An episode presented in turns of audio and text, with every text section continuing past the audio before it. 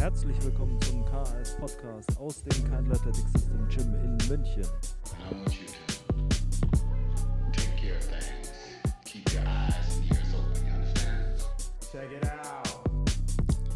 Willkommen zu einer neuen Folge des Kindle Athletic System Podcasts. Mein Name ist Bastian Keindl von Kindle Athletic System und ich begrüße dich herzlich zu dieser Folge, in der es wahrscheinlich um ein Thema geht, das äh, ich fürchte mich ganz alt aussehen lässt. Es geht um Hacks und Optimierung und es geht vor allem darum, warum Hacks und Optimierung für die meisten, die sie suchen oder die sich dafür interessieren, eher ein Hindernis sind als ein Vorteil und wann sie tatsächlich der große Vorteil sind, den man eigentlich haben will und wie Optimierung funktioniert. Denn man kann sie sich natürlich zu, zunutze machen und ich bin ja durchaus äh, ein Coach, der dafür ist, äh, von optimalem Training zu reden. Denn optimales Training sollte ja immer bedeuten, dass es optimal ist für die Umstände. Es gibt einen Unterschied zwischen perfektem Training und optimalem Training. Kann man im Duden nachschauen. Ähm, beziehungsweise vielleicht nicht äh, unter Training, aber man wird äh, den Unterschied zwischen perfekt und optimal finden. Warum bin ich dann sehr skeptisch bei Optimierung. Und gerade diese Woche habe ich äh, mit einem sehr guten Freund äh, darüber diskutiert, ob wir äh, Constant Blood Glucose Monitoring machen sollten, um unser Training und unsere Ernährung zu optimieren. Und ich war eher dagegen, beziehungsweise ich habe gesagt, man muss das in den Kontext von ganz vielen anderen Daten setzen. Aber äh, darüber soll es heute nicht gehen. Es geht vielmehr darum, dass in den meisten Fällen Hacking die Idee ist ja, Zeit zu sparen. Und warum das ein problematischer Punkt ist und warum ähm, optimales Training und äh, der Ansatz, immer, immer maximalen Output zu kreieren, problematisch sein kann. Warum äh, oftmals der Zeitfaktor, der natürlich dazu führt, dass man ihn optimieren will, indem man Hacks hat, indem man aus wenig Zeit viel rausholt, warum das ein problematischer Denkansatz ist und warum äh, es durchaus auch so ist, dass wir verstehen müssen, was der Wert von dem ist, was wir erreichen wollen, unsere Trainingsziele unseres Trainings und dass das nicht nur unsere Freude am Training äh, bestimmt, sondern auch unseren Erfolg und äh, den Wert dessen, was wir erreichen. Denn in den meisten Fällen ist es natürlich so, dass Hacks immer vortäuschen, dass man mit weniger Einsatz, in, nicht mal in Form von, ich hänge mich weniger rein, sondern mit weniger zeitlichem Einsatz oder weniger Ernährungsumstellen, Stellungen oder weniger Regenerationszeit äh, mehr rausholen kann. Und wenn man die andere Variante ist das super optimieren quasi, dass man versucht einfach alles in der Woche, jeden Zeitblock optimal zu gestalten. Und ähm, auf beides möchte ich dann noch eingehen. Das ist natürlich, wir kennen diese, diese Ansätze ja schon von Dingen wie EMS-Training oder von äh, äh, Metabolic äh, Balance, äh, Metabolic ja, Balance hieß es, glaube ich. Also ähm, von äh, super vielen äh, Dingen, die es äh, schon Jahre gab, Jahrzehnte gab. Ähm, intermittierendes Fasten ist,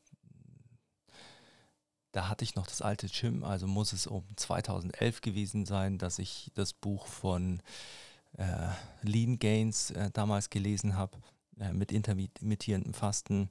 Es geht immer um diese Tricks, die noch keiner gefunden hat, ähm, und natürlich ist es so, dass EMS äh, sinnvoll eingesetzt werden kann. Charlie Francis hat EMS genutzt äh, und das denke ich auch ganz smart.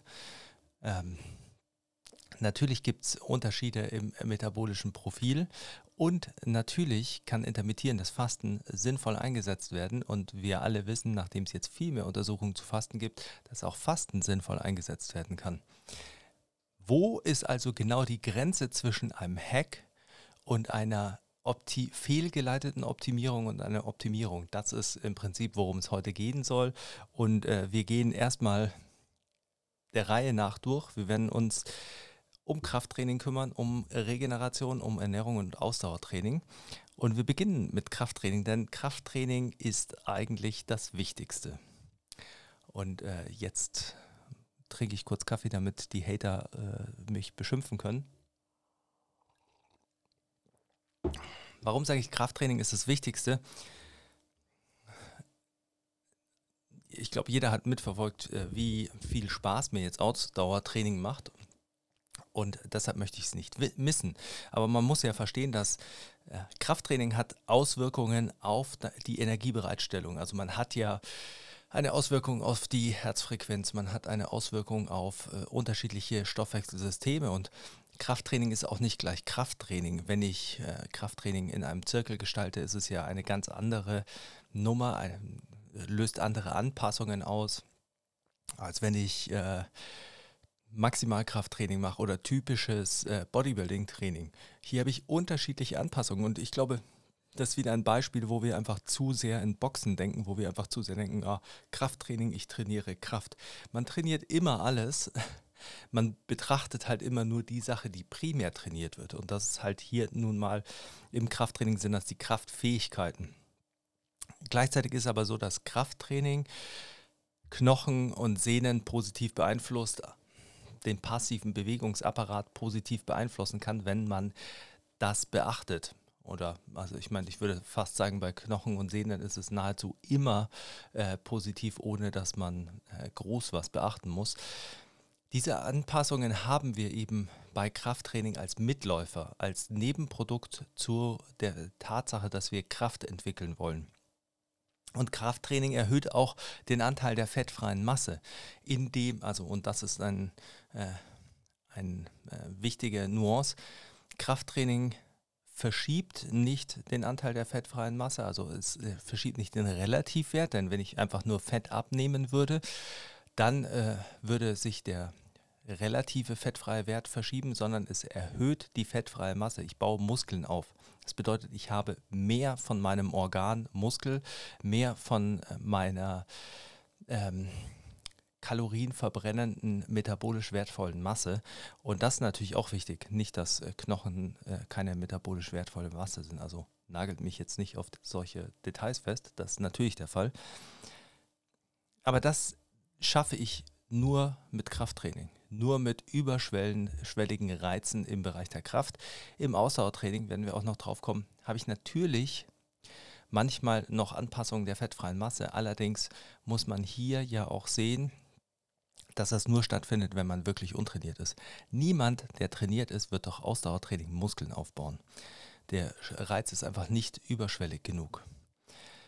Und Krafttraining erhöht die Kraft. Und äh, auch das ist natürlich gesundheitlich wichtig und es ist natürlich für die Leistung wichtig. Alle diese Punkte sind wichtig, um die Leistung zu steigern. Aber sie sind nicht nur wichtig, um die Leistung zu steigern, sondern auch um die Lebenserwartung und Lebensqualität zu steigern. Deshalb ist Krafttraining ein unerlässlicher Block, denn wenn wir uns mal vorstellen, wir optimieren das Leben eines Menschen, der bis jetzt kein Training macht. Und er sagt, er hat dreimal in der Woche 60 Minuten Zeit, um Sport zu machen. Dann würde ich diesen Menschen immer dreimal in der Woche 60 Minuten Krafttraining machen lassen. Natürlich, der kommt ja von null, ist das Krafttraining dann nicht irgendwie äh, Squat, Bench, Deadlift, äh, Cleans, Snatches und äh, ein Kettlebell-Komplex oder ein Workout of the Day, sondern das sind wahrscheinlich die basicsten Übungen, die man sich vorstellen kann. Vielleicht setze ich den auch äh, nur an Maschinen, wenn ich ihn nicht betreuen kann oder wenn ich denke, der kann sich nicht bewegen. Ich würde immer freie Übungen bevorzugen, einfach weil sie ein koordinatives Mehr fordern, also weil man eine Entwicklung der Bewegungsmuster hat, die man an Maschinen so nicht hat. Aber manchmal ist es sinnvoll, natürlich mit Maschinen zu beginnen. Nichtsdestotrotz wäre der nächste Schritt, und das ist eben etwas, was man mit Krafttraining nicht kann, mit Ausdauerstimulus schon. Ich würde diesen Menschen ermuntern, einfach äh, mehr zu gehen, mehr Treppen zu nehmen, möglichst mit dem Fahrrad zu fahren. Also so kann ich einen Ausdauerreiz natürlich in den Alltag einbauen. Ich kann andererseits eben nicht einen Kraftreiz in den Alltag einbauen. Denn wenn ich ihm sage, jedes Mal, wenn du dich auf den Stuhl setzt, setz dich äh, zehnmal hin und also steh zehnmal wieder auf und setz dich hin, damit er jedes Mal zehn Kniebeugen macht, dann ist zum einen der Reiz super schnell nicht mehr überschwellig und zum anderen äh, wird das nicht äh, zu genügend äh, einer genügend hohen Reizdichte führen. Das bei Ausdaueranpassungen ein bisschen anders. Hier haben wir gerade in den niedrigintensiven Bereichen schon einen akkumulierenden Effekt. Es wäre natürlich immer besser, wenn man das am Stück macht, das ist klar. Ist nicht das Optimum, aber es wäre ein besserer Schritt und das wäre das Maximum rausholen aus diesen äh, drei Trainingseinheiten. Wenn wir dann uns anschauen, wie es quasi um die Regeneration steht, oder gehen wir erst auf Ausdauertraining ein, weil wir jetzt schon beim Thema sind. Wenn man sich Ausdauertraining anschaut, dann ist ja immer die Frage, sollten wir dann äh, Zone 2 trainieren? Denn wir wissen von den erfolgreichsten Sportlern, die trainieren 80% Zone 2 oder äh, 80% äh, aerob, niedrig intensiver aerob und äh, 9, äh, 10%, nee 20%, sorry, ähm, sehr intensiv, beziehungsweise 10% sehr intensiv, 10% etwas weniger intensiv, sollten wir also dann primär Zone 2 trainieren. Zone 2 ist natürlich zeitabhängig. Wenn ich jetzt einen Kunden habe, und äh, wir haben gerade auch diesen Fall, und der kann dreimal die Woche trainieren, und er möchte auch äh, dreimal die Woche äh, Gas geben, dann mache ich mit dem dreimal die Woche Krafttraining, hänge Intervalle an, auch wenn die vielleicht nicht der langfristige Zone 2 Stimulus sind, aber sie werden dafür sorgen, dass seine V2 Max steigt, dass seine Mitochondriendichte anwächst. Also auch diese Anpassungen werden ja vorgenommen, seine Ausdauer wird besser und das versetzt ihn in die Lage, fitter zu werden und dann vielleicht mehr Ausdauertraining zu machen. Es ist ja auch immer ein Prozess. Dieser Mensch wird ja wahrscheinlich äh, zunehmend merken, wie gut ihm Sport tut und wie äh, ausgleichend es ist. Und dann bekommt man vielleicht Lust auf, äh, darauf mehr zu integrieren. Wenn ich jetzt zu ihm sage, du musst dreimal die Woche ähm, 60 Minuten leider auf einem Ergometer sitzen und er hat keinen Bock drauf, dann wird das nicht funktionieren. Und in den meisten Fällen ist es ja so, dass die Leute nach Optimierungen oder Hacks suchen, weil sie nicht einfach die Zeit haben, maximal viele Einheiten in ihr Leben zu quetschen. Oder sie, sie wollen es nicht, sie wollen halt nicht auf Dinge verzichten. Und beides ist legitim, aber beides muss man natürlich einfach auch so sehen, wie es ist. Das bedeutet, ich kann dann nicht über ein magisches Tabata das Gleiche erreichen wie äh, Krafttraining und äh, drei vollwertige Ausdauereinheiten. Das geht nicht.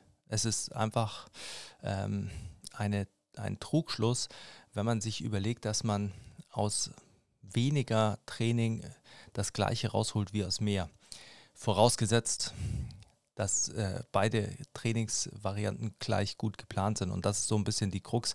Oftmals ist Training einfach nicht gut geplant und nicht so zielführend geplant und dann hat man das nicht. Wenn ich das Krafttraining in diesem Falle natürlich so nutze, wenn jemand einfach nur dreimal die Woche äh, Zeit hat, Krafttraining zu machen, dann muss er sich entweder entscheiden, ob ihm Kraft und Muskelaufbau maximal wichtig sind oder ob äh, vielleicht ein äh, ob vielleicht Kraft und äh, Muskelaufbau genauso wichtig sind wie gesundheitliche Effekte mitzunehmen. Denn das unterscheidet natürlich, wie das Training geplant ist. Und das ist einfach eine Entscheidung, die man treffen muss. Und vor dieser Entscheidung kann man nicht zurückscheuen. Und diese Entscheidung kann man auch nicht nach hinten schieben, indem man irgendwie versucht, das mit Hacks zu optimieren. Wenn wir also zum Ausdauertraining zurückgehen, bei wenig Zeit und deshalb, äh, ich glaube, die Christiane hat mir mal auf einem Ausdauer-Podcast äh, die Frage gestellt, ob sie das richtig versteht. Ich, es klingt bei mir immer so, als würde ich darstellen, dass die Zeitfenster, die man hat im Ausdauertraining oder für das Training entscheiden, was man für Ausdauertrainingsformen nutzt. Und das ist schon äh, ungefähr das, was ich meine. Denn wenn ich 20 Stunden in der Woche Ausdauertraining zur Verfügung habe, dann muss die Aufteilung anders sein. Dann gibt es eine andere Zusammenstellung, die optimal ist, um Leistung zu entwickeln. Wenn ich also als im, oder im Vergleich zu drei Stunden Ausdauertraining in der Woche. Das liegt auch daran, dass die Regenerationszeitfenster zwischen drei Einheiten natürlich wesentlich größer sind als zwischen äh, 20, also sagen wir mal jeden Tag zwei äh, Trainingseinheiten, sechs Tage die Woche, wären zwölf, oh, da sind wir noch weit davon entfernt. Ist noch ein bisschen früh, sorry, aber äh, sagen wir mal zwölf oder 15 äh, Einheiten nach. Ich habe 20 Stunden gesagt, genau. Also zwei Stunden Ausdauertraining pro Tag. Jetzt bin ich wieder da. Ist natürlich ein Unterschied, ob wir zehn Stunden oder neun Stunden äh, in der Woche zur Verfügung haben oder 20 Stunden Ausdauertraining. Das ist ja im Prinzip ein Volumenrahmen, der uns vorgegeben ist für Ausdauertraining, den wir dann füllen können mit sinnvollen Inhalten. Und es spiegelt natürlich auch wieder, wie wichtig dir oder deinem Kunden Training ist und diese Form des Trainings. Und das bedeutet natürlich, je wichtiger das Ganze ist, desto mehr möchte man rausholen und desto mehr kann man rausholen. Und ich werde gleich noch darauf eingehen, wie es eben mit dem Wert von Training und Progress und Zielen aussieht. Wenn wir dann zur Ernährung kommen, dann ist es natürlich so, dass in den meisten Fällen Hacks darin bestehen, dass man, äh, mir fällt Metabolic Typing, äh, Balance eben ein, wo es dann irgendwie hieß, man sollte erst ein Stück Eiweiß in den Mund nehmen, bevor man isst, weil äh, ich glaube, es die Amylase hemmt oder irgendwie sowas. Also es im Prinzip die Verwertung von Kohlenhydraten äh, verschlechtert, also die Aufnahme verschlechtert, sodass man im Prinzip nicht so viel Kalorien aus seinem Essen zieht oder irgendwie so war die Theorie. Also einfach ein, äh, man sieht dann Leute, die dann erst ein Stück Schinken essen, bevor sie dann ihre normale Mahlzeit essen und sich dann denken, dieses Stück Schinken hat jetzt verändert, wie äh, meine Nährstoffe aufgenommen werden. Und das sind ja so typische Hacks. Genauso ist es natürlich so, dass man irgendwie versucht, über äh, über Koffein äh, ein bisschen die Leistung zu hacken. Wenn man einen Podcast hält zum Beispiel. Nein, aber also es gibt ja mehrere Hacks gerade im Bereich ähm, des, der Ernährung, die man anwenden kann, die alle sinnvoll sind. Koffein ist leistungssteigernd, also darf man mich nicht fa äh, falsch verstehen. Ähm, es gibt viele Supplements, die sinnvoll sind und die auch tatsächlich Dinge besser machen. Aber man kann halt die Grundlagen nie umgehen. Also eine grundlegend gute Ernährung wird ein äh, oder ist die Ausgangslage, auf der Hacks eigentlich ansetzen können. Wenn ich Ernährung und Regeneration ein bisschen zusammenfüge, dann sieht man natürlich, meine Ernährung beeinflusst meine Regeneration. Meine Regeneration besteht nicht nur darin, dass ich äh, versuche, Cold Bath und, äh, und Sauna dann anzuwenden in äh, bestimmten Protokollen, wie sie mein Immunsystem irgendwie boosten oder wie sie meine Leistungsfähigkeit boosten sondern damit ich äh, dann am Wochenende irgendwie mir zwei Flaschen Wein reinkippen kann, sondern man muss eben schon sehen, dass es dass man die positiven Seiten und die Fehler, die man macht, vielleicht nicht nicht einzeln, äh, nicht, ähm, ja, man muss sie als Gesamtheit betrachten, man kann sie nicht einzeln betrachten. Also das, worum es mir geht, ist, man sollte nicht Fehler, die man bewusst noch macht in der Ernährung, versuchen durch Hacks auszugleichen. Denn in den meisten Fällen, äh, in den meisten Fällen kannst du ja diese Fehler, die Urs Wirkung dieser Fehler nicht wettmachen, sondern du versuchst nur etwas anderes sehr gut zu machen, damit das nicht so schwer ins Gewicht fällt. Und das führt dazu, dass man in so einen, man kommt, finde ich, in so einen Strudel des Selbstbelügens rein. Und das ist für mich so das grundlegende äh, Problem an dem Ganzen und deshalb ist es so wichtig, darüber zu reden, warum der oder was genau der Wert der Dinge ist, der Wert des Trainings ist. Denn wenn wir uns überlegen, warum wollen wir etwas hacken, warum wollen wir etwas optimieren, dann gibt es natürlich zwei verschiedene Ansatzpunkte. Der eine Punkt ist, wir wollen um die Tatsache umgehen, dass unsere Umstände nicht quasi konkurrent sind mit dem, was wir erreichen wollen. Das bedeutet, wir wollen umge wir wollen umgehen, dass wir nicht so viel Zeit in Training investieren können, weil wir auf andere Dinge nicht verzichten wollen. Wir wollen äh, in der Ernährung nicht auf bestimmte Dinge verzichten, von denen wir meinen, dass wir sie brauchen oder verdient haben oder dass wir uns damit belohnen da, und wollen das umgehen, indem wir bestimmte Dinge eben hacken, quasi äh, da einen Vorsprung rausholen. Und das ist, führt nicht langfristig zu Erfolg. Das führt immer dazu, dass man quasi diese Schwankungen hat, weil die Hacks werden nicht in ausreichendem Maß äh, zum gewünschten Ergebnis führen. Man hat eigentlich Ziele, die vielleicht nicht kongruent sind mit dem eigenen Verhalten. Und das führt natürlich zu so einem Zwiespalt in einem selbst, der dann zu unglücklich sein führt oder einfach dazu, dass man ein bisschen frustriert ist. Und oftmals eben auch so ein Hin und Her. Das ist das gleiche wie das Schwanken zwischen äh, Diäten und äh, Phasen, in denen man es sich gut gehen lässt. Man sollte eher einen Lebensstil anstreben, in dem man sich so ernähren kann, dass es einem 90 Prozent der Zeit gut geht, aber der trotzdem konkurrent ist mit den eigenen Zielen. Und das bedeutet nun mal, wenn ich äh, lean sein möchte, dann ist meine Vorstellung von einem guten Leben das, äh, die Vorstellung eines leanen Menschen, wie ich mir vorstelle, wie ein leaner Mensch lebt. Und da muss man natürlich dann auch wieder sich ein bisschen vergegenwärtigen, dass wir mit diesen Bildern ein ich rede jetzt mal von Männern, äh, in den meisten Fällen ein athletischer, äh, fettarmer Körper der verkörpert ja etwas für uns, der stellt ja etwas dar.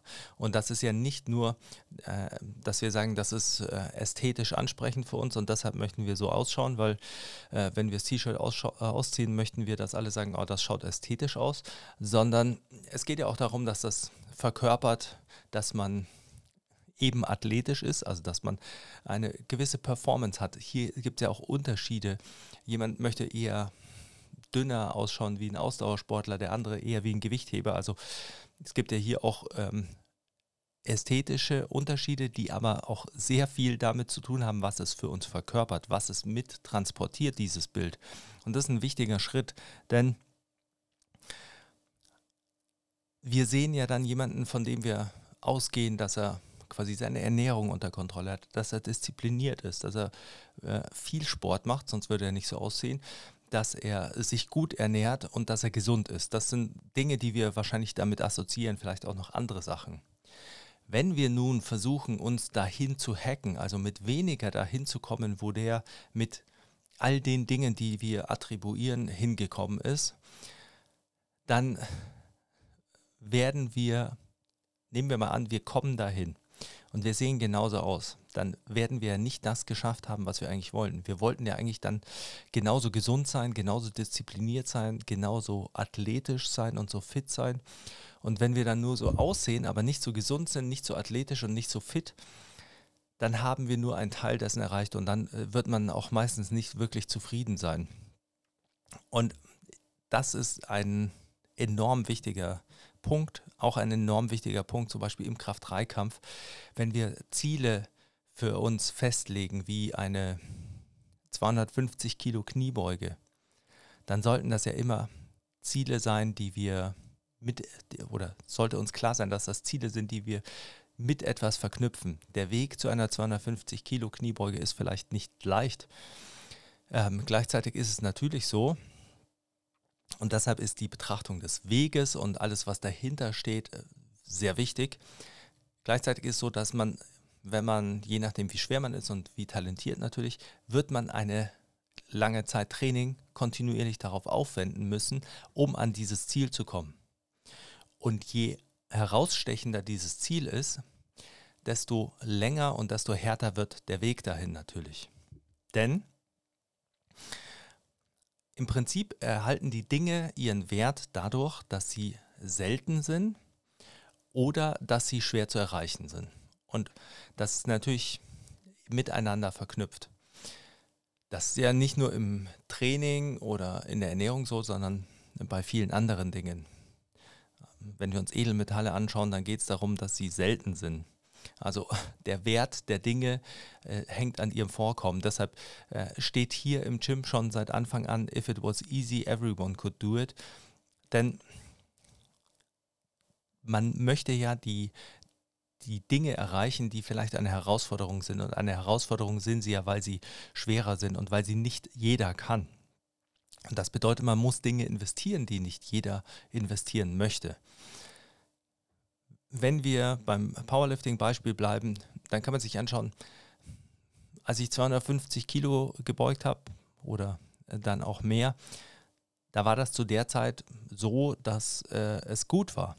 Es gab natürlich einige, die das konnten in Deutschland, aber nicht so viele, wie es jetzt gibt. Das bedeutet, jetzt wäre meine 250 Kilo Kniebeuge im Powerlifting nicht mehr so viel wert. Nur anhand der Platzierung. Und das kann natürlich oder könnte natürlich wahnsinnig frustrieren. Es könnte ja auch jetzt retrospektiv dazu führen, dass ich mir denke, entweder äh, denke ich mir, ah, das war alles äh, umsonst, ich habe mich abgemüht und äh, bin nur dahin gekommen und jetzt kann das jeder. Ähm, oder ich könnte dann natürlich anfangen, äh, wie viele, die älter werden und dann sagen, ja, früher war das alles noch viel schwerer und äh, keine Ahnung, irgend sowas. Der Punkt ist aber, ich bin ja immer noch glücklich damit, denn der Weg dahin hat, war ja schön. Er war herausfordernd, er war anstrengend und äh, schön natürlich nicht im äh, Sinne von, er war immer angenehm und es war immer das, was ich machen wollte. Aber es war eine Aufgabe, der ich mich gewidmet habe, stärker zu werden. Es war eine Herausforderung, der ich mich äh, gewidmet habe und in dieser Zeit habe ich ja wahnsinnig viele schöne Trainingseinheiten mit vielen Menschen, die mir viel bedeuten, weil wir eine Leidenschaft teilen. Ähm, habe ich absolviert. Ich habe äh, quasi Probleme gehabt, Probleme gelöst und das alles erhöht diesen Wert für mich. Meine erste 250 Kilo Kniebeuge oder dann noch viel mehr, die erste 260 Kilo Kniebeuge waren, ähm, waren für mich ja sehr viel wert und waren für mich ein großer Moment, weil alles, was äh, investiert wurde, den Wert dieser Kniebeuge bestimmt und nicht der Vergleich äh, damit, wie viele andere das konnten. Das ist das gleiche wie wenn man zum ersten Mal 100 Kilo auf der Bank drückt. Ähm, das können ja auch 1000 Leute oder also noch Hunderttausende, Millionen, was weiß ich. Aber trotzdem ist es ja was wert. Man hat zum ersten Mal 220er auf der Seite, wenn man nicht in KDK-Scheiben steckt. Ähm, und dementsprechend ist es natürlich was Schönes, weil äh, man, man diesen, man ja viel mehr diesen Weg dahin beleuchtet. Und das ist, glaube ich, etwas, was so wichtig ist, weil das dazu führt, dass man versteht, dass der Weg dahin und das Training dahin etwas ist, was dem Ziel, das man vielleicht sich erhacken äh, möchte, den Wert gibt. Und Warum ist das wichtig? Weil in der Entscheidung für oder gegen etwas immer der Verzicht mitspielt. Das bedeutet, wenn ich mich jetzt entscheide, ich möchte nächstes Jahr einen, äh, keine Ahnung, einen Marathon laufen und einen Radmarathon fahren, dann wird das natürlich bedeuten, ich verzichte darauf, äh, vielleicht äh, optimiere ich mein Körpergewicht nach unten. Also vielleicht ver verändert sich äh, meine Vorstellung davon, wie viel Muskeln ich haben sollte am Oberkörper, äh, dahin, dass ich weniger haben sollte. Und deshalb verzichte ich auf Oberkörperkrafttraining. Ich verzichte vielleicht auf Krafttrainingseinheiten, um mehr Ausdauereinheiten reinzubekommen. Ich verzichte vielleicht auf andere Freizeitaktivitäten, um mehr Ausdauertraining reinzubekommen. Ich verzichte vielleicht auf äh, Süßigkeiten und äh, bestimmte Lebensmittel, um mein Körpergewicht dafür zu verbessern. Und wenn ich das alles so betrachte und dieser Verzicht mir äh, quasi im Vordergrund steht und ich mir denke, ich möchte aber nicht auf alles verzichten, dann hat das sehr viel damit zu tun, dass die Betrachtung ist, ich muss, muss etwas wegnehmen. Wenn mir aber dieser Radmarathon und dieser Marathon so viel Motivation geben, dass ich mir denke, boah, das möchte ich machen, dann sind das alles notwendige Schritte und dann ist kein Verzicht mehr. Und dann muss ich nicht mich dahin hacken und äh, muss nicht schauen, dass ich es irgendwie mit weniger schaffe.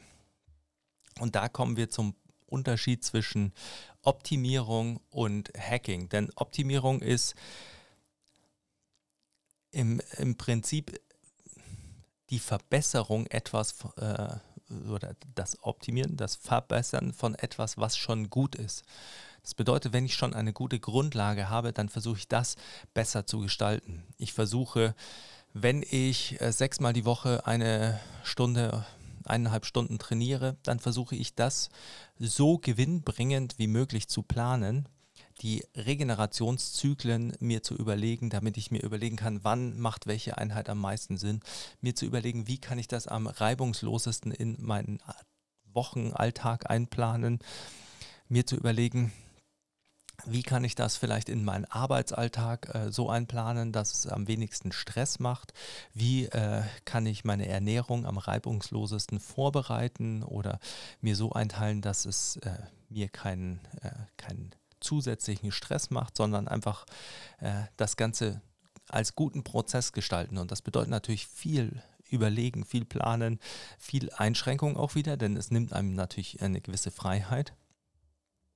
Aber so kann ich das auf ein Ziel hin optimieren. Wenn mein Ziel einfach ist, natürlich zu trainieren, mich gut zu fühlen und dadurch und möglichst äh, viel Ausgleich zu haben und variabel zu bleiben, dann muss ich sehen, dass das ein anderes Ziel ist, als meine Leistung zu optimieren oder meine Leistung bei einem bestimmten Wettkampf zu optimieren. Und das hat sehr große Schritte und das war quasi eine lange Vorrede für äh, in scheinbar nicht trainingsrelevanten äh, Themen, dafür, wieso äh, man dann konkrete trainingsrelevante Entscheidungen treffen kann oder muss in der Trainingsplanung, die genau auf solchen Überlegungen am Anfang basieren und warum die Zielsetzung und das Verständnis dessen, was vielleicht die wirklichen Ziele sind und auf was man wirklich hinaus möchte, warum das so wichtig ist. Wenn wir sagen, man, äh, oder ein, vielleicht ein Beispiel, weil das ähm, vor kurzem auch bei den Everyday Athletes äh, quasi angesprochen wurde, wenn man nicht äh, genug Zeit hat für eine komplette Session, also wenn man einfach mal eine Woche hat, wo man weniger Zeit hat und man kann nicht die komplette Session machen, welchen Teil streicht man dann raus? In den meisten Fällen ist es natürlich so, dass man sagt, ja, okay, wir wollen äh, die Most Bang for the Buck Übungen drin lassen. Dementsprechend lassen wir alle Mainlifts drin. Wir nehmen die Übungen, die Output kreieren. Ähm, typischerweise wäre äh, in den meisten Artikeln wahrscheinlich dann die Überlegung, ah, wir, äh, wenn wir dreimal die Woche trainieren, dann machen wir Ganzkörpertraining und nehmen nur Langhantel, mehrgelenkige Übungen. Kniebeuge, Kreuzheben, denn die sprechen viel Muskelmasse an, viel motorische Einheiten und dann vielleicht noch Bankdrücken und äh, Überkopfdrücken und dann, ähm, keine Ahnung, ich habe schon zu lange solche Artikel nicht mehr gelesen. Ähm, und dann machen wir Tabata am Schluss. Nein, äh, wir bleiben beim Krafttraining. Das Problem ist, dass man sich hier nicht eingesteht oder dass man versucht, nicht die Zeit zu optimieren, die man hat in Relation zu dem, was man äh, erreichen möchte, sondern dass man äh, versucht, die einzelnen Trainingseinheiten alleine stehend zu optimieren und vielleicht noch mit einem kleinen Blick auf die Woche. Wenn ich mir aber überlege, ich habe drei Einheiten in der Woche und das Ganze auf 50 Wochen, weil ich äh, zwei Wochen im Urlaub bin, dann sind das 150 Einheiten im Jahr, 150 Trainingseinheiten. Und dann kann ich mir überlegen, dass ich natürlich äh, in 150 Trainingseinheiten nicht so viel erreichen kann wie in 300 Trainingseinheiten in einem Jahr. Und dass ich in zwei Jahren so viel trainiere wie andere in einem Jahr. Und das bedeutet natürlich auch, dass ich meine Ziele daraufhin anpassen muss, denn dann kann ich mir überlegen, dass ich wo ich in zwei oder drei Jahren hinkommen will. Und das will natürlich keiner, weil es ein langer Zeithorizont ist. Aber wenn ich mich nur auf diese kurzen Zeitfenster äh, konzentriere und versuche darin irgendwie das Maximum rauszuholen, dann werde ich einfach alles rausstreichen, was irgendwie einen präventiven Hintergedanken hat und was irgendwie dafür sorgt, dass ich äh, möglichst gesund bleibe.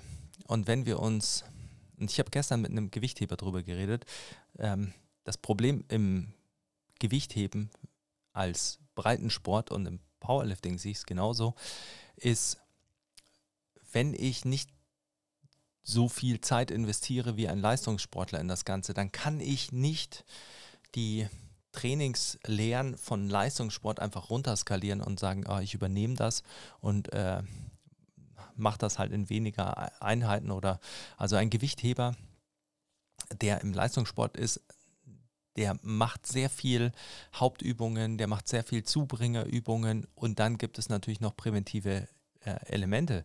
Wenn ich jetzt jemanden habe, der das als Hobby macht, dreimal in der Woche und vielleicht auch ambitioniert ist, dann kann ich nicht äh, die, einfach die präventiven Übungen rausschmeißen und sagen, dafür habe ich nicht die Zeit. Es geht ja nur darum, die Leistung zu entwickeln, denn das wird mir irgendwann um die Ohren fliegen. Dann werde ich einfach zu schnell Probleme kreieren mit den äh, Hauptübungen und den Zubringerübungen die dann zu Trainingsausfällen führen. Und das führt dann zu einem inkonstanten Trainingsprozess, natürlich auch zu Frustration und dazu, dass die Leistung über einen längeren Zeitraum gesehen nicht gut entwickelt werden kann. Das kann man sich überlegen für alle, die äh, Krafttraining oder Training generell machen. Die Skalierung, die man eigentlich macht, wenn ich nicht die Zeit habe, sollte mir das signalisieren, ich habe auch mehr Stress als äh, Leute, die die Zeit dafür haben oder ich habe mehr Stress in dieser Phase meines Lebens, als ich sonst habe. Wenn ich sonst drei vollwertige Einheiten trainieren kann und jetzt geht das nicht, dann bedeutet das, ich habe mehr Stress. Mehr Stress bedeutet, ich kann weniger gut regenerieren oder ich habe weniger regenerative Kapazitäten. Das bedeutet, ich kann auch nicht einfach sagen, ich kann in dieser Zeit den gleichen Fortschritt machen. Was ich aber machen kann, ist, ich kann schauen, dass ich für diese Zeit und diese Umstände mein Training optimiere. Und wie würde ich das im Krafttraining machen? Mit den Übungen, die die besten Ergebnisse erzielen in solchen Situationen. Und das sind meiner Überzeugung nach mehrgelenkige Übungen, die wenig Probleme verursachen.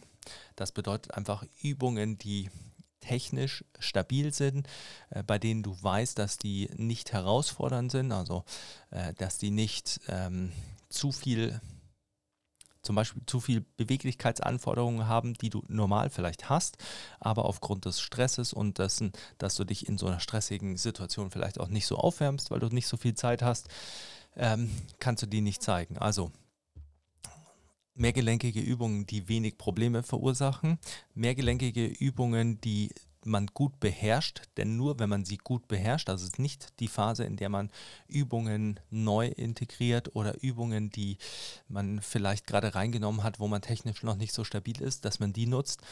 Denn du willst ja die Übungen, und das ist ein Bang for the Buck Gedanke, die Übungen, die du machst, die willst du auslasten können, denn du willst ja einen überschwelligen Reiz setzen.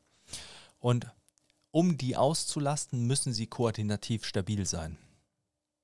Und dann natürlich mehrgelenkige Übungen, die eine größere Range of Motion nutzen. Denn wenn du die gleiche Anzahl an äh, Wiederholungen machst, dann willst du äh, aus äh, quasi präventiven Aspekten eine größere Range of Motion haben, einfach weil du dann die Gelenke über einen vollen Radius oder einen größeren Radius, nicht einen vollen, einen größeren Radius bewegst. Das bedeutet, du kannst aktiv an deiner Beweglichkeit mitarbeiten, musst das nicht einzeln machen. Die schränken, die Range of Motion schränkt natürlich die zu nutzende Last ein, aber gleichzeitig erhöht sie die zu bewältigende Arbeit. Also weil die Arbeit ist ja ein Produkt äh, der des Bewegungsradiuses, über den du arbeitest. Und für den Unterkörper zum Beispiel wären das sehr viele einbeinige, mehrgelenkige Übungen, Lunges, äh, Split Squats, Step-Ups in äh, hohen, mit hohen Boxen zum Beispiel, weil hier hat man ja unterschiedliche Range of Motions. Dann für die meisten ist ein Hex Deadlift eben eine gute Variante, weil es ein super einfacher Lift ist, ähm, der super stabil ist, technisch nicht äh, zu herausfordernd. bei diesen, also das war ein Beispiel nicht für hohe Range of Motion, sondern für äh, stabil und äh, wenig Probleme verursachend. Und deshalb landet man natürlich äh, so dabei. Und deshalb sind das quasi gerade Lunges und Split Squats oft die Basics, die ich äh, nutze, von denen man dann nach oben baut, wenn Leute fortgeschrittener werden, wenn Leute darüber auch schon Skills aufgebaut haben. Wenn ich also den Plan, einen fortgeschritteneren Plan habe, dann nehme ich die ersten Lifts quasi raus und sage eher, man sollte die Assistance und Supplemental Lifts machen und drin lassen auch wenn das scheinbar nicht most bang for the buck ist. Aber die kann man durcharbeiten, die kann man auch in einer stressigen Phase einfach durcharbeiten und die Zeit optimal nutzen. Man hat dann natürlich auch einen, äh, einen höheren metabolischen Nutzen äh, von so einer Trainingseinheit. Gleichzeitig ist es natürlich für den Oberkörper so, dass ich hier auf äh, Kurzhanteln zurückgreifen würde. Ich würde auch hier Kurzhantelübungen bevorzugen, weil die meistens eine größere Range of Motion haben. Natürlich kann man Langhantelübungen äh, hier wunderbar nutzen, aber in den meisten Fällen so erlebe ich es zumindest, ist es natürlich so, dass man mit der Langhantel einfach immer ein bisschen verbindet, dass man sie beladen will und möglichst mehr Gewicht bewegen. Bei Kurzhanteln ist das durchaus auch der Fall, aber nicht in gleichem Maße. Das bedeutet, hier kann man vielleicht eher sein Ego ein bisschen hinten anstellen und einfach durchballern. Und das bedeutet nicht, dass äh, Squats, Bench, Deadlift, äh, Langhantelübungen wie Langhantelrudern oder was es alles gibt, irgendwie schlecht sind. Military Press, die sind wunderbar, die sind sehr gut. Wir nutzen die. Äh, äh ich sehe überhaupt nichts Schlechtes darin. Es geht nur um die Leute, die versuchen, ihr Training zu optimieren in die falsche Richtung, indem sie sich nur auf das konzentrieren, weil sie wenig Zeit haben. Und ich denke, das ist eben ein großer Fehler. Wenn man wenig Zeit hat, sollte man sich auf die Dinge konzentrieren, die wenig Probleme kreieren, weil man eben schon gestresst ist. Und wenn man wenig Zeit hat für das Training, und sich Gedanken macht, wie man das Training besser nutzen, äh, besser ausbauen kann oder optimaler gestalten kann, dann glaube ich, wenn man das denkt, sollte man erstmal ein paar Dinge oder eine kleine Checklist durchgehen. Denn wenn man von dieser Checklist Punkte mit äh, Ja beantwortet, dann äh, weiß man, wo man eigentlich sein Training optimieren kann. Und der erste Punkt ist, und klar, wir liefern auch die Trainingspläne via App. Ähm, nehmen wir mal aus, dass du nur deinen Trainingsplan anschaust, wobei ich mir auch überlegen würde, den Trainingsplan vielleicht sogar vorher aufzuschreiben. Ähm, Punkt 1 dieser Liste ist, schaust du in den Satzpausen auf dein Handy. Wenn du das machst und deine Satzpause am Handy verbringst, dann kannst du äh, deine Satzpausen optimieren und dadurch dein Training verbessern und deine, die Satzzeiten oder die Pausenzeiten äh, verbessern.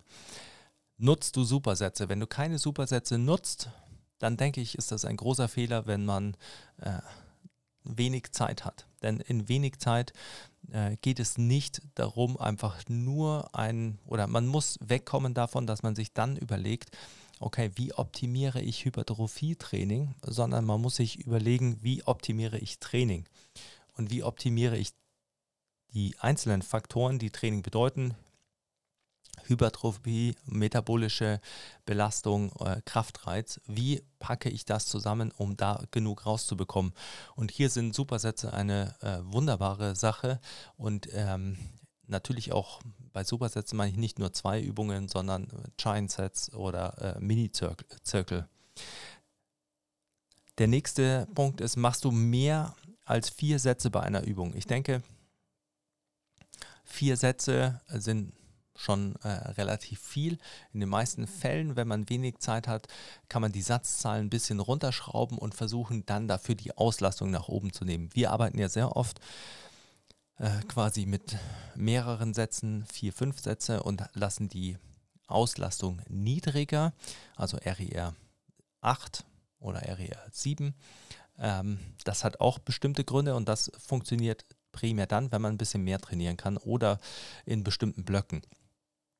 Aber in solchen Phasen, wenn man Übungen hat, die man eben beherrscht, die eine große Range of Motion haben, die äh, keine Probleme darstellen, dann kann man vielleicht mit zwei oder drei Sätzen, die eine hohe Auslastung haben, also RER 9 zum Beispiel, ähm, relativ guten Fortschritt machen. Man muss sich dann eben für diese Sätze auch fokussieren. Da spielen die Satzpausen ohne Handy zum Beispiel eine große Rolle. Denn Fokus im Training ist wichtig. Und natürlich ist die äh, letzte Frage, hast du dein Training vor der Session schon angeschaut?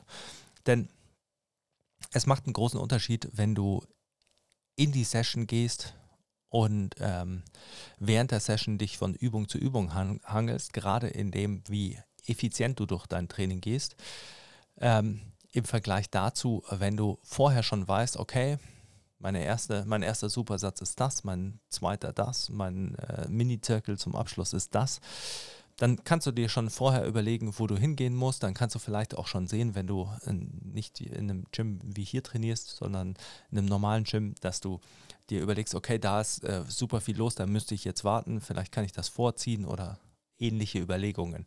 So kann man die Zeit einfach optimieren, die man im Training verbringt und auch den Fokus erhöhen. Und ich denke, das ist ein wichtiger Punkt. Wenn du dein Training optimal gestalten willst, dann ist der erste entscheidende Punkt, den Fokus auf die einzelne Einheit oder in der einzelnen Einheit zu erhöhen. Und jeder dieser Punkte, die ich gerade genannt habe, erhöht, optimiert die Trainingszeit und erhöht somit auch die Effektivität des Trainings. Und das ist ja der entscheidende Punkt. Man will effektiv trainieren und man will dann effektiv regenerieren. Und das ist natürlich der nächste Schritt. Ich denke, es ist sehr wichtig, typischen Lifestyle-Faktoren, von denen man weiß, dass man sie optimieren sollte, sich vielleicht als Checklist äh, anzulegen und dann quasi dadurch äh, die eigenen Habits zu hacken, wenn man so will, und sich vielleicht einfach vorzunehmen, jeden Tag eine Stunde äh, zu investieren in Bewegung und äh, oder anstrengende Bewegung. Und das können Gym-Einheiten sein, das kann eben sein, dass du dir dreimal 20 Minuten äh, irgendwie rausnimmst, wo du keine Ahnung, sei es einfach nur schnell gehst und äh, das Ganze aber dann eben nicht als äh, ich gehe ein bisschen draußen spazieren und hänge am Handy rum, sondern ich gehe zügig spazieren ähm, einsetzt. Ist das äh, absoluter Sport? Nein.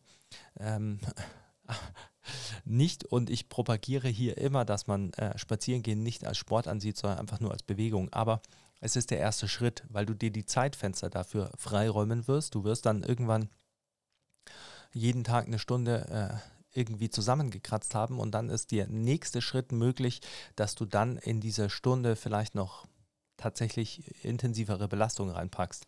Dann natürlich äh, vielleicht so etwas wie ab 21 Uhr dein Handy weglegen, ähm, keine äh, Süßigkeiten essen unter der Woche oder weiß ich nicht, äh, keinen Alkohol trinken, keinen Alkohol meinetwegen äh, trinken bis auf Samstag oder also einfach sich eine äh, Liste an Habits zusammenzulegen und dann zu schauen und sich vorzunehmen, okay, ich versuche das jetzt mal.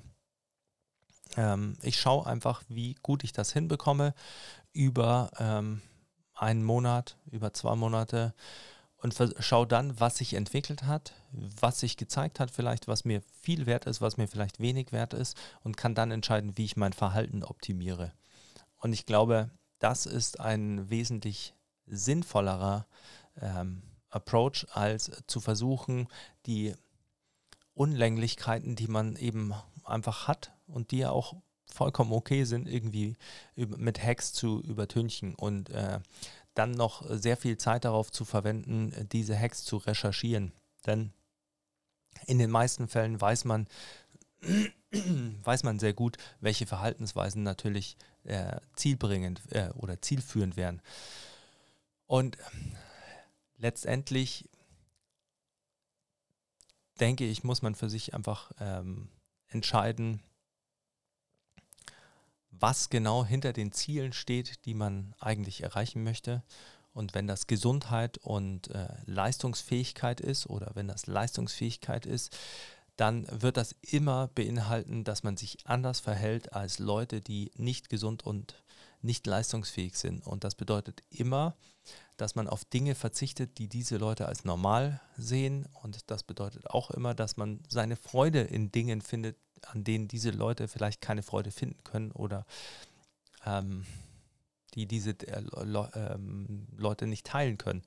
Und ich glaube, das ist wichtig. Das ist äh, sehr entscheidend, denn wie gesagt, der Wert der Dinge entsteht durch viel mehr als das, was man vielleicht meint, erreichen zu wollen. In den meisten Fällen ist es so, dass wenn man einen Sport macht und äh, sich vorstellt, okay, ich möchte deutscher Meister werden, in den Situationen, in denen du dann deutscher Meister bist, ist es schön, aber es ist nicht nicht, es hat nicht den Wert, den man sich vorgestellt hat, sondern der Wert dieses Meistertitels liegt in allem, was man investiert hat, um dahin zu kommen. Und wenn man sich dann äh, quasi, äh, wenn man dann weniger investiert, um dahin zu kommen, dann mag es sein, dass der Wert des Ganzen auch nicht so hoch ist. Ich hoffe, ich konnte gut äh, meine Punkte darstellen und ähm, gut darstellen, warum ich es so entscheidend finde für deine Zufriedenheit mit deinem Training, ehrlich mit dir zu sein, wie viel Zeit du für dein Training hast, was du investieren möchtest, was, die, was es dir wert ist, was dir Freude bringt. Denn egal, ob du Leistungssport betreibst oder Freizeitsport oder nur für deine Gesundheit trainierst, Training sollte immer ein Zugewinn sein. Und im Leistungssport ist der Zugewinn natürlich nicht immer in Einheiten, in denen man sich gut fühlt und die ein Ausgleich sind, sondern da ist oft einfach darin, dass man äh, sich monoton durchhaut und dass man sich auch durch die harten Zeiten durchkämpft. Das gehört dazu. Aber das ist ja auch etwas, wonach wir streben, warum wir äh, Gänsehaut bekommen, wenn wir uns äh, Dokus über Sportler anschauen und ähm, dann sollten wir das akzeptieren und dann sollten wir uns auch daran erinnern, dass das Teil der Reise ist, die den Wert unseres Ziels bestimmt.